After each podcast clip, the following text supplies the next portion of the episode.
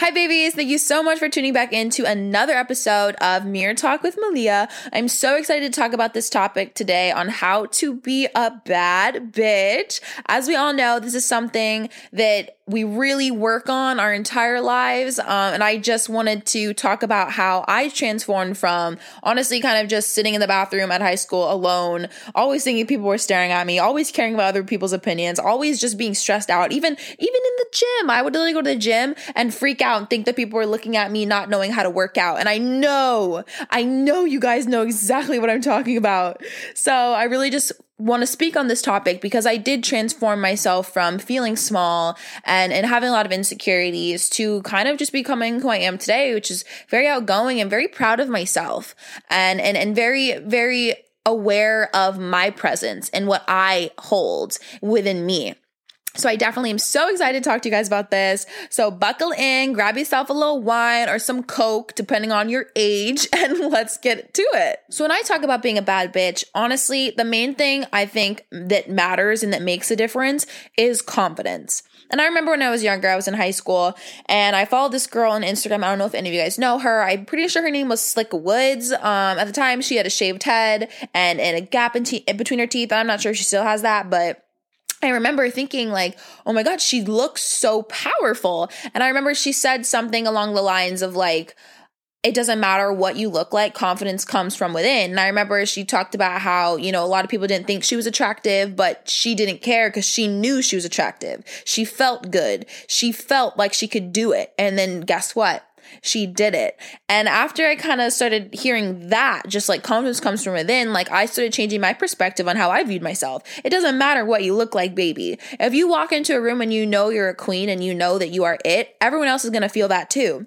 Or if you walk into a room with your shoulders down and and your head down and you're twiddling with your fingers and you're not making eye contact, the room is going to feel that. The people that you are around are going to feel that. So, what I always do when I walk around, I walk with my head held high and my shoulders back. I keep good posture because I just feel like that make that means you're more powerful, you're more present.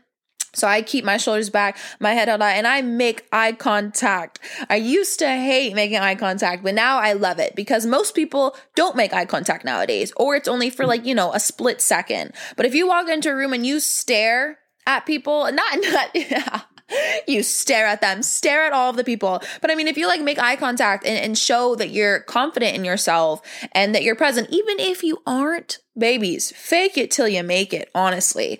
You just have to show up and, and and remind yourself that you are a queen. This whole the whole process of loving yourself and gaining confidence, it's all about and finding your worth worth too. It's all about slowly stepping outside of your comfort zone and slowly tapping into an energy that's already inside you that you just haven't been using. Everyone is powerful. Everyone is beautiful. Everyone has confidence inside of them.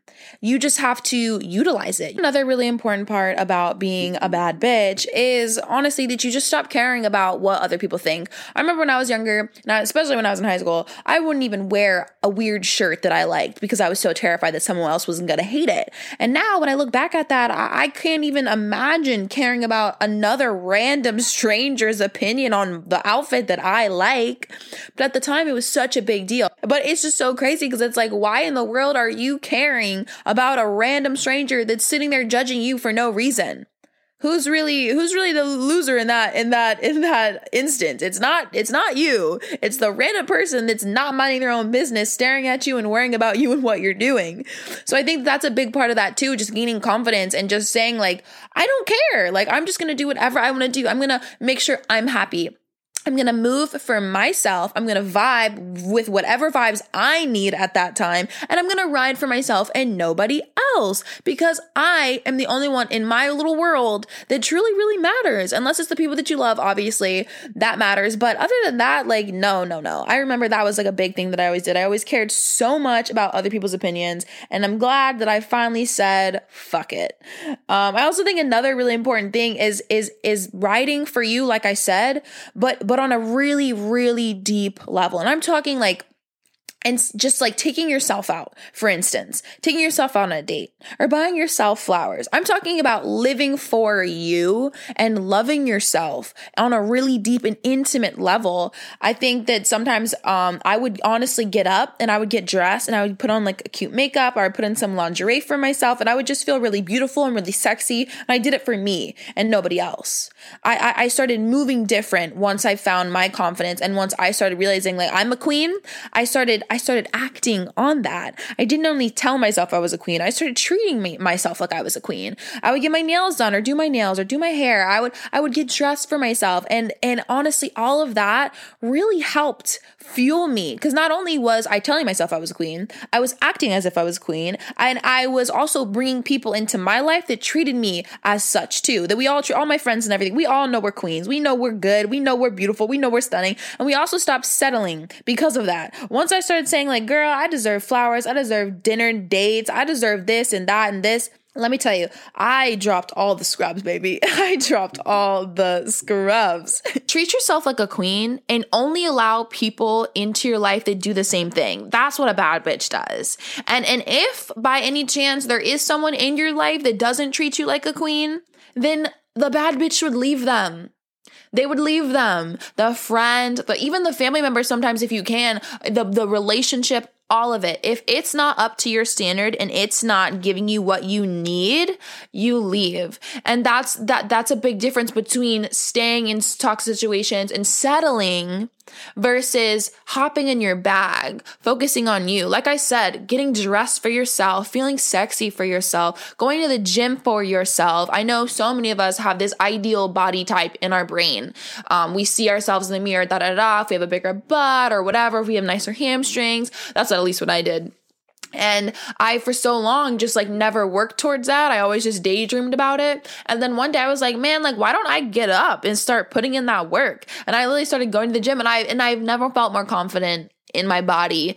And, and and and I might not have the same body as all these other girls out there but I have the body that I'm proud of because I worked for it. And I'm confident in that. And I love that for me. So I think also just like getting up and doing those little tiny things that make you happy for you is extremely important. Another thing school and your education these things are so important for you. And a lot of times what happens is we go to college or we're in high school and we get distracted by our friends or the drama our relationships, and we're not thinking about us and our future, which is the only thing that we should really be thinking of. It's getting those straight A's or going, getting to the college of your dreams or going to the college of your dreams. It's getting the job that you want. And it's so easy to get distracted, but I'm here to remind you that the bad bitch is always thinking about her bag. The bad bitch is not sitting over here crying about a guy or a girl. They are doing what they need to do to get to where they need to be.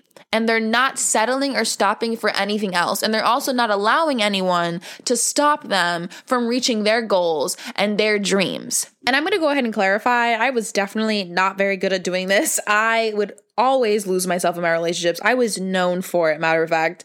I would completely immerse myself, my time, my energy into someone that I thought we were gonna I was gonna be with forever. I was gonna get married to this person. But then what happened was when we broke up, I had no friends because I would completely just distance from them.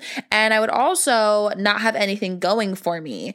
And it would be really, really hard for me. So now I've learned to only chase and focus on relationships and building relationships with people that are on the same journey of love, that are on the same path of chasing their dreams and chasing their goals in life, because that's what the bad bitch does. The bad bitch surrounds themselves with people that uplift them and vice versa. The bad bitch has their priorities straight. The bad bitch is looking out for themselves and their energy. The bad bitch is searching for happiness and nothing else. The bad bitch accepts only the highest and the best vibes and never settles for anything less than they deserve. That's honestly just the tip of the iceberg on a lot of the things I've learned in my life on how to kind of encompass that bad bitch queen energy. It's walking into a room with your shoulders back, your head held high. It's making eye contact. It's knowing inside that you are it, that you are that bitch. It's the fact that confidence comes from you and nobody else. And once you feel that and you feel good about yourself and you feel confident in yourself, everyone else will feel that too. You will walk into rooms and you will change the atmosphere.